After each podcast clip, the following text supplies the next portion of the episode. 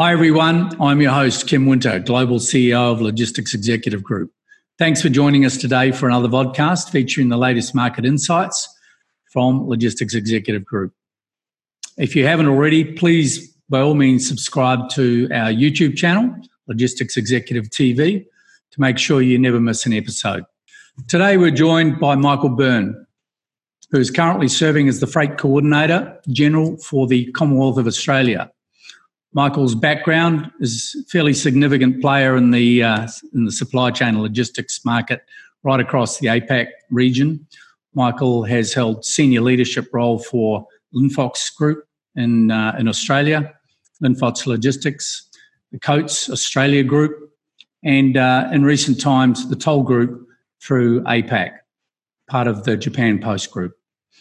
Michael has uh, agreed to join us today. And Michael, welcome and thanks for joining us from, I think, Sydney today. Good afternoon, Kim. So, in a cold Sydney today, a change in the weather, no doubt very different from where you are today. Yeah, slightly warmer, or slightly warmer where we are. Uh, so, your current role is uh, is quite important to the nation, vitally important, in fact. And uh, you've been appointed by the Commonwealth these unique times where there's a, a major operation going on to to kickstart, if you like, and I'll let you put it in your words. But from where I'm sitting, it's kickstarting air freight and enabling the export markets out of Australia to function in amongst some pretty trying conditions. Um, Michael, you're the man in charge, so let's get straight to it. Maybe a short background um, on your role currently uh, for our audience, uh, what's going on, and uh, what your main task is for the Commonwealth of Australia. So, um, thanks for that, Kim. So, the first thing is I was going to have a year off, but uh, after Toll and and 25 years on the road in Asia and India and the subcontinent and other parts of the world, but um, COVID's changed that for me as it has for lots of other people. I think um, it's there's no playbook here for COVID. There's no playbook here for what's happened to global economies and, or to supply chains and logistics in general. And um, I was asked to come and uh, by a couple of ministers uh, to come and uh, assist the federal government through the Department of Trade and Austrade with doing two things: um, building a team quickly from a whole lot of different government departments, health, Department of Infrastructure, Transportation, uh, Defence, uh, Agriculture, Trade, DFAT, etc. Um, to do two things: start export again, air freight export again, and to get the national health stockpile back into the country or uh, for the different states. And if you look at the day Qantas stopped in Australia, and 91% of Australia's air freight uh, capacity had collapsed. So if we had 9,400, I think, international flights into this country uh, every month um, in January, and the day Qantas finished, there was less than 2,000. And some of them were private charters, private people, etc. So that's not your actual capacity. And international trade out of Australia, air freight is 1% of the tonnage, but it's 17% of the value. Uh, because Australian produce around the world is highly prized, it's highly in demand. People have built unbelievable markets in different parts of the world for their seafood, uh, for their fresh meat, for their vegetables, fruits, etc. Australia's uh, well renowned for its food security, food safety, and the quality of its produce. But you're in a position where basically over a two, three week period, you've gone from 100% to 9%. So the supply chains weren't wobbly, they were completely broken. And then if you look at Australia as a country, over that night, only Sydney and Melbourne had international freight uh, capability. Western Australia, South Australia, Northern Territory, Queensland, and far north Queensland and Tasmania did not have a single international flight in their airports overnight. So you've got to remember for people who might not comprehend, Australia is as big as uh, continental USA and landmass, but only 26 million people. So get rid of Alaska, and, and you can fit Australia into the same as continental USA. Um, but a very, very disparate, disaggregated population. So very, very tough uh, outcomes out of COVID here. Sure, and and uh, well, that, that's a massive it's a massive remit. It's a massive task you've been given, and, and yourself and your team. Um, maybe you can give us a bit of a an idea about the type of prioritization that you've gone gone about in regards to attacking getting the freight moving in, a, in Australia again, um, and where you started from, and what what does this sort of project entail? Um, so the federal government, through cabinet, allocated uh, uh, a spending envelope, a financial envelope to get freight moving again in and out of the country, uh, particularly national health stockpile or state health stockpiles, and, and a group of people. Uh, and I have a I have a replicant, uh, a lady called Marg Staib, who is a, a two-star um, Air Vice Commodore, retired, and, and we try to work out freight movements from around the world, particularly on inbound. As a lot of people would know, and I wouldn't say I'm an air freight specialist, I'm a heavy supply chain, heavy logistics, uh, asset heavy person, predominantly land or sea, um, but spent an enormous amount of time overseas, 25 years on the road overseas in so that gives me a great, really good understanding of trade and a really good understanding of manufacturing, particularly uh, from what I've been doing. And it's been to get those stockpiles back into the country and then to either use those flights or use flights here to uh, move tons. So when when um, you have nine percent only, you need to build that back fairly quickly and what we call stitch the country back together. And the only way to that is to go to people who are going to move actual big tons in perishables. So um, we, we have to focus on the big tons here lamb, red meat, uh, crustaceans, um, and salmon. And you can usually build full loads out of them or get very close to and then ride vegetables and uh, other products off them into those flights.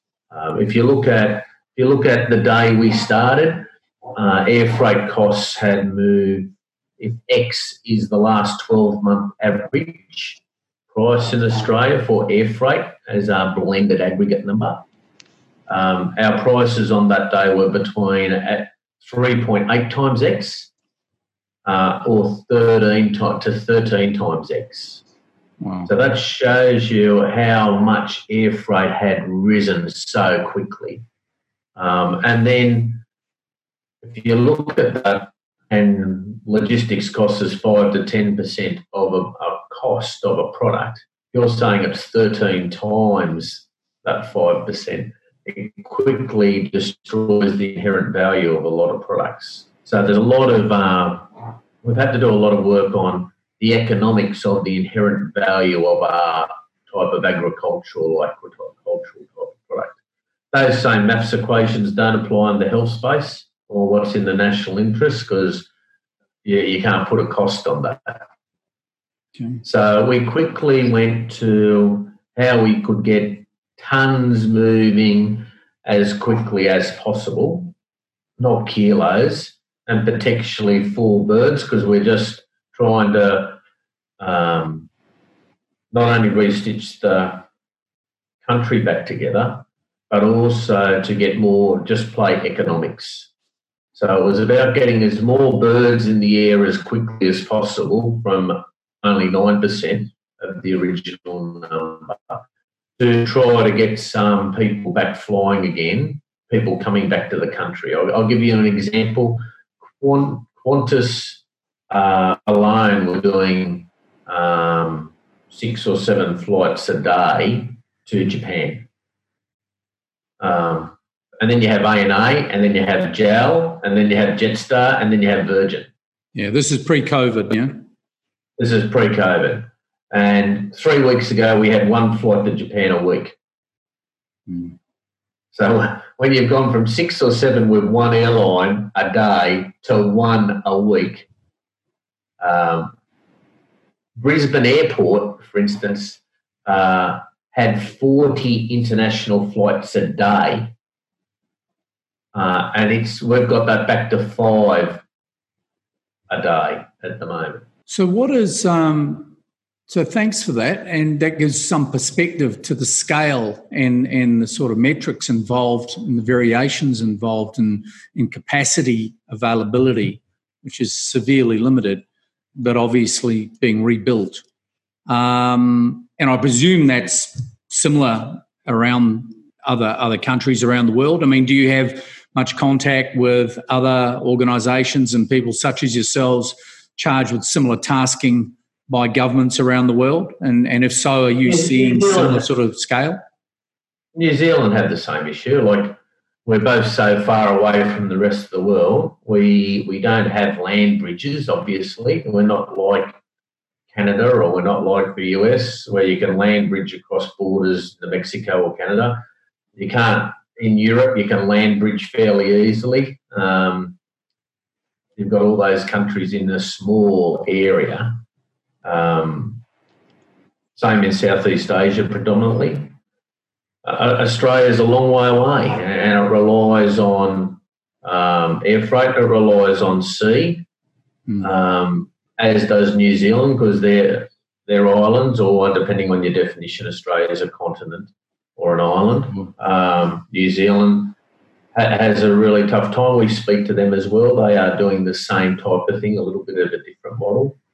Um, there are a couple of people trying to do the same things we are doing to keep their exporters going. If you if you look at um, why it's important, a lot of those type of exports that we're involved in are country towns, rural communities, rural fishermen, um, abattoirs, slaughterhouses out in farmland. And as we know, if those um, if those jobs go, those country towns go if you're if you're in a town with 400 people and the abattoir is the biggest employer there and it employs 200 people of the 400, um, if that abattoir closed, the town goes, the, the service station goes, the bakery goes, the news agent, the post office, the bank, and that country town never comes back. We're, we're trying to um, ensure that our farmers and our fishermen and our producers who have fought for 30 or 40 years to have unbelievably great markets in the world don't get wiped out by COVID, not from the disease, but from the economic ramifications through no air freight. Sure. Okay. And and what uh, this may be a little bit left of centre from your expertise, but I suspect you may have had exposure uh, to this. I mean, as far as your understanding is concerned, to what extent are producers, um, resource producers, food mainly, fresh food produce producers in Australia, uh, recalibrating and uh, selling to local markets versus international markets? I mean, anecdotally, my understanding is that Australia produces two to three times the amount of food, if not more, than it requires to feed a nation of 25, 26 million people. Do you know That's what's happening to the production capabilities and where the extra the, the excess production is going? Is it going into lo- the local market? Is it affecting prices? Um, no. So the first comments are right. So Australia is about 26 million people. It makes enough food for 73 million. Uh, we produce enough food for 73 million. Australia is one of the, the big um, food bowls of the world. Um, we we couldn't eat we couldn't eat everything we produce, um, and a lot of that goes to Asia and different parts of the world, the US. And look, there, there's a lot of people who are going to have to calibrate their model. Um, and what we're trying to do is give people time to uh, think with great agility because their operating methodology is going to have to change. If if you read that IATA report that came out about three weeks ago, it says that international air travel won't get back to normal till between 22 and 2023. That is a long way away. Like if um, we're, we're doing some work, we think it might be, might be um, next northern summer, so that's a year away. Um, prices aren't going to come down materially in air freight out of Australia until there's passengers. Now, Australia being this island or continent, we might have a couple of bubbles with passengers to New Zealand or Singapore, particularly, but uh, that is not going to really change the dial. We're at today, last weekend, we were at um, 68% of Australia's air freight had collapsed. So we've gone from 91% to 68% uh, in eight weeks. Um, we keep trying to stimulate more planes in the air. We've seen prices come down to a, from that original 3.8 times to 13 times X to about 50% above X on some lanes, particularly uh, Melbourne, Melbourne, Sydney, Hong Kong, uh, to about eight times X. So we're still as high as eight times X.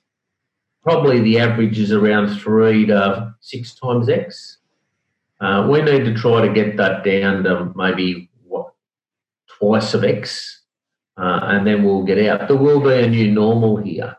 There will be uh, a new model in this post-COVID world, but air freight isn't going back to pre-COVID levels in the foreseeable future.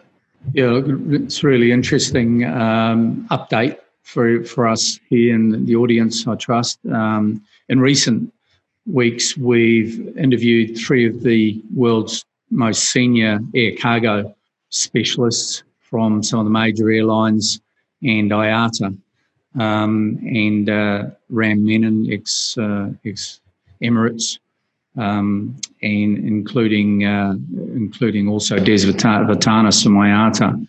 And uh, we have been exposed to just the scale of transformation that will be required to really rejig and, and, and reshape and rescale and remodel air cargo and air freight globally. What are you seeing as uh, some of the implications if we spread our our focus out beyond just the air freight scenario and the specific tasking that you're charged with in Australia currently. Um, what are you seeing as the impacts on the need for transformation in supply chain by supply chain players and by supply chain networks as a result of what's happened in recent months? No, well, you, have known me a long time. I've been banging on about that for 25 years. Um, I haven't spent much time really in Australia over the last 25 years, except for flying in and out of the weekends. Um, to, to me, to me, it's more important than ever. But uh, for 25 years, lots of people haven't listened to me, but um, they probably won't still now. But I think that COVID has shown that it's even more important that um, we, we just don't have the talent in the industry that we really need uh, in supply chain. Um, it has improved over the last decade, the last two decades. But as you can see out of COVID, supply chain is our C-suite uh, role. Um, supply chain is not somewhere where someone's closest to the gate anymore. And that was their job as they walked out the door. Um, I don't think we have the real thinking still in supply chains globally about agility. Um, I don't think we have. Um, I don't think we have the real thinking about collaboration. Lots of people talk about collaboration and agility, but look how easily supply chains were broken and then they couldn't be repaired.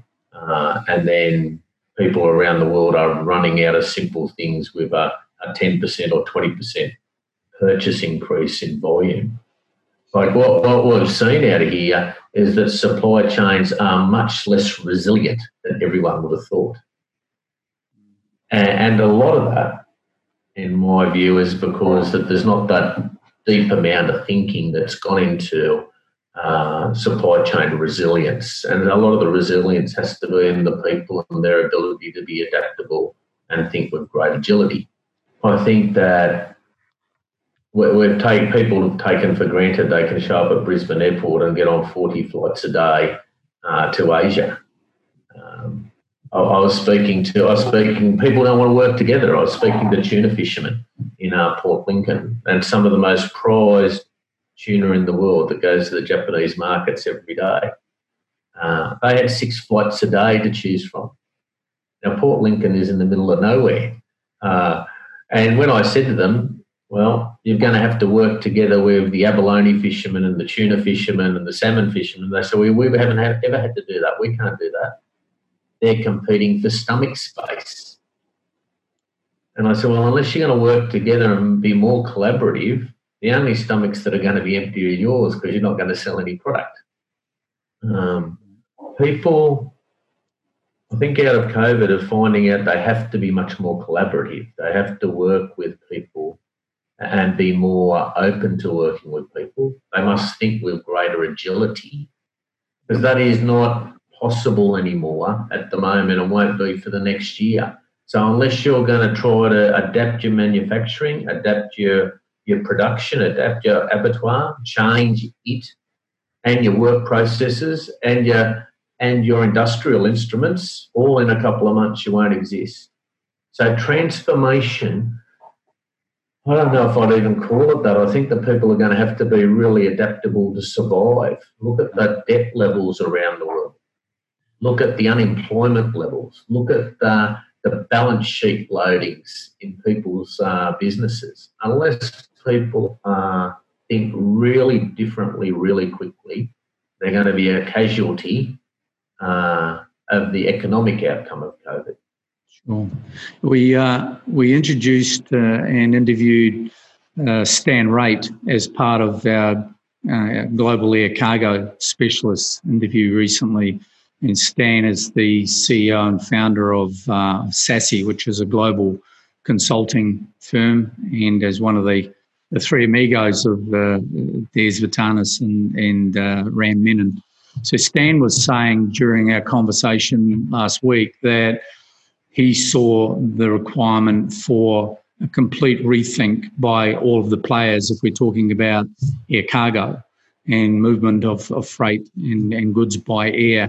Complete rethink in the relationships between the airlines, the carriers, the regulators, um, the ground handlers, the freight forwarders, the customs clearance people, all the way through that supply chain to the uh, the beneficial cargo owners, of course, being key players in the whole whole matrix. Um, from your perspective, given your most of your last 30 years or so has been in land logistics and uh, contract logistics, um, do you see in Australia and in the APAC region a rethink required uh, across that spectrum of supply chain. Um, for example, the reliance that many organisations and products have had on China as one of the powerhouse or the powerhouse manufacturing producers in the world, and the nearshoring, offshoring uh, argument. Are you seeing, you know, real rethink taking place now? I mean, um, Australia is, well, as you say, it's in the middle. It's the middle of nowhere compared to the rest of the world, as is New Zealand. Um, what's the thinking? Look, I think um, I, I, definitely will answer that. But before I get there, I think that uh, it's not only exporters and producers who have to think about the real changes to their model. Uh, I'm dealing with airlines every day, um, ten of them, who are are contracted to the federal government uh, here to do certain work in charters and blocks and grant what we call grants, and that, has been a real struggle. Yeah, about half of those airlines who are saying, "Well, this is our model. This is how you have to book freight on it." I go, "Well, that isn't going to work because the freight doesn't come that way anymore." And I've spent I don't know, 25% of my time arguing with airlines where they say, well, this is how we want the freight, this is when we want it, this is how it is, this is what you're going to pay for. I go, well, there'll be, there'll be no cargo for you. You can keep flying your planes, they'll just run empty. Um, because that is not now the norm. Um, so I think everyone has to change, and, and, airlines also have to adapt to a very changed model. In, look, I get asked that question, that second question, uh, probably more than anyone. Uh, as a lot of people who would know me, I've spent uh, a long time offshoring, outsourcing, playing the labour arbitrage around the world, moving manufacturing out of different countries to China, to other places, out of China, into Vietnam, into India, into Bangladesh. So that's a fantastic question. Uh, and I have some really strong personal views there. Um, the first one is that price point. So we can all talk about that we're going to take all the manufacturing back into our own countries and we're going to take it back to Australia or the US or parts of Western Europe. I just can't see because I don't think people will pay the price point. I think um, why would you pay fifty-five thousand dollars for a Toyota um, 4Runner or whatever they call it, a Hilux, uh, if it was made in Australia, or you pay $45,000 for exactly the same car if it's made in Thailand. Why would you pay $1,000 for a washing machine or a dishwasher made in Orange, where the same company makes it for $600 in South Korea? Like, I just can't see people going back and saying they're willing to pay. They'll talk about they're willing to do it, but in the end, they're not. And I don't. I think that applies around the world in the Western countries, and I think that would be bad for globalization. I think globalization's been one of the. I still think it's been one of the great things out of the Marshall Plan. If you're a reader of history, all the way back there for uh, economic growth, uh, longevity, uh, freedom, uh, democracy, uh, people's health, education, female participation, etc., etc. All of those things have come from the free movement of uh, currency, trade, and people. And to say now that we're going to be nationalist and bring everything back, I don't think people are going to pay for it. I don't think they're realising what we're saying. And I think we're probably too far down the path to do that.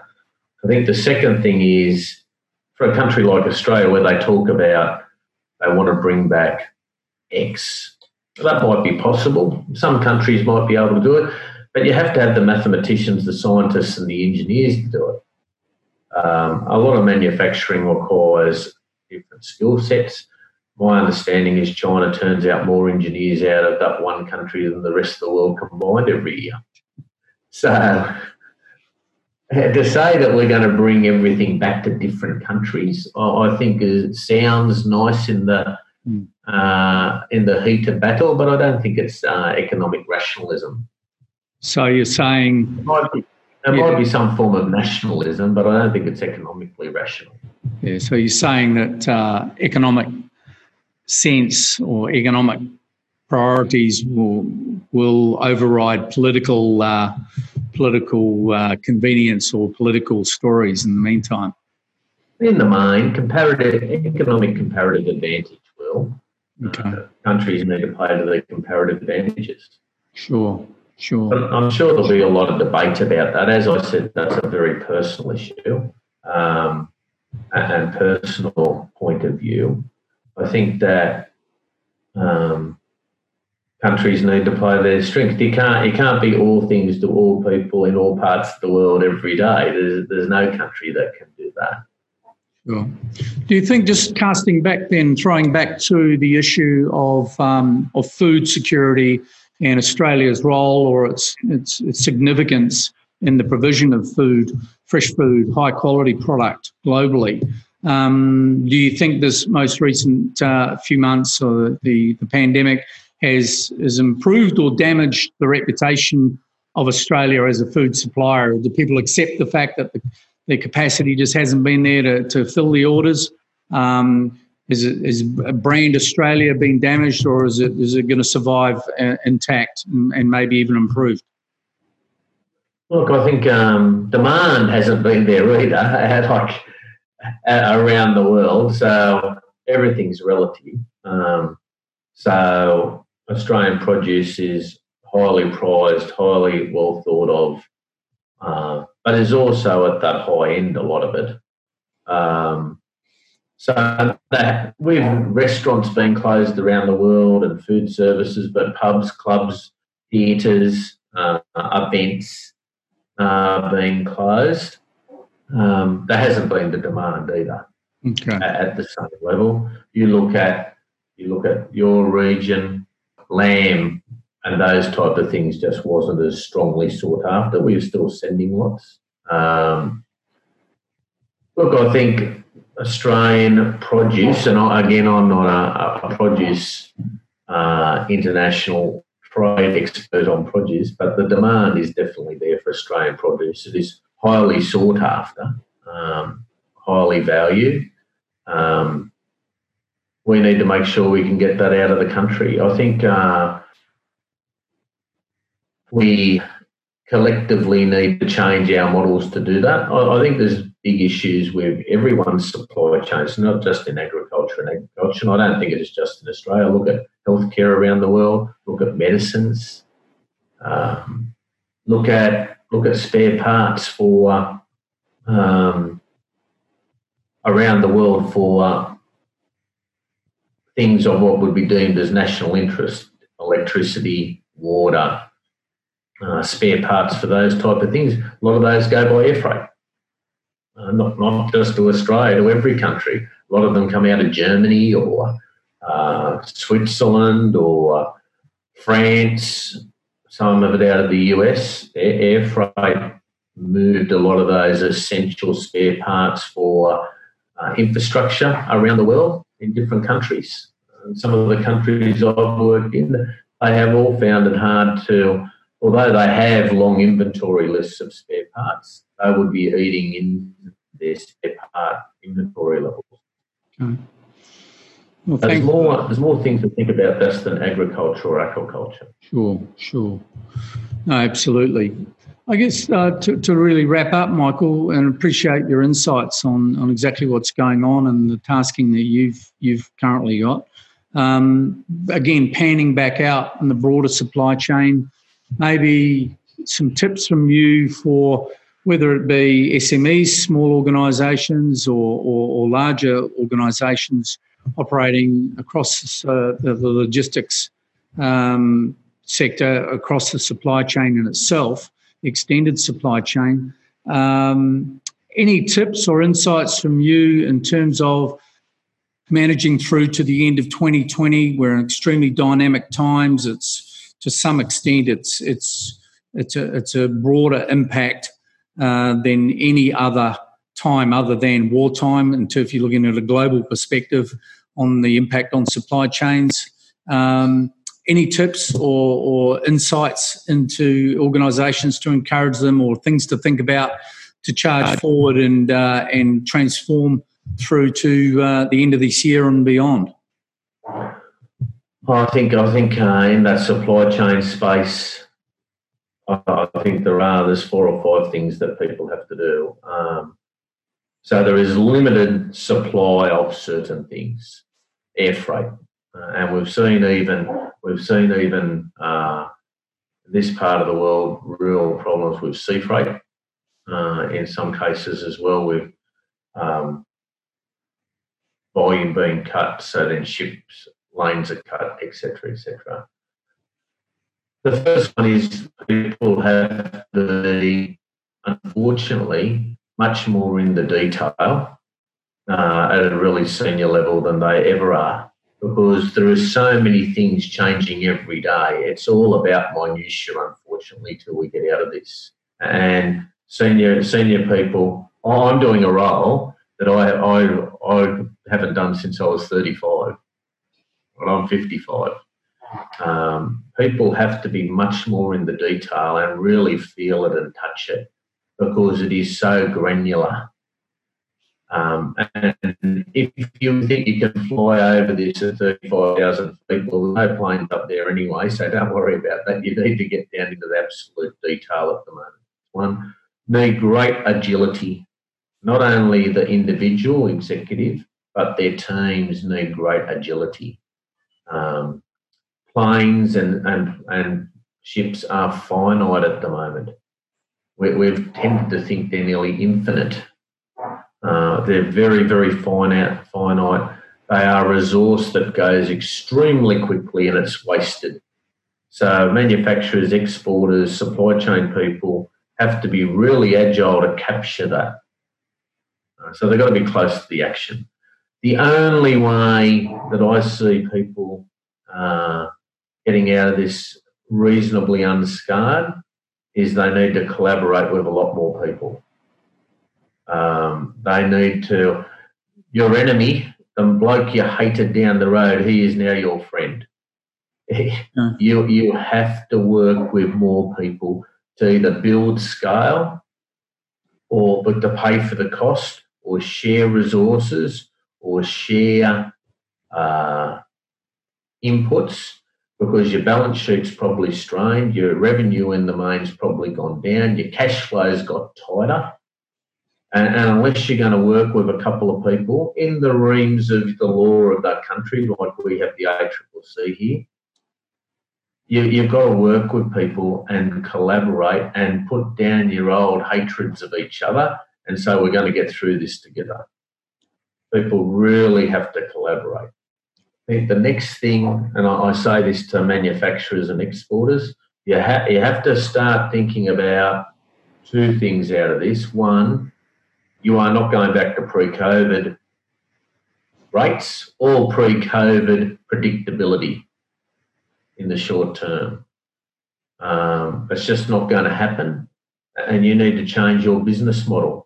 Saying that your business model has been unbelievably successful for a decade and made you a lot of money, unless you change that, it's going to lose you a lot of money.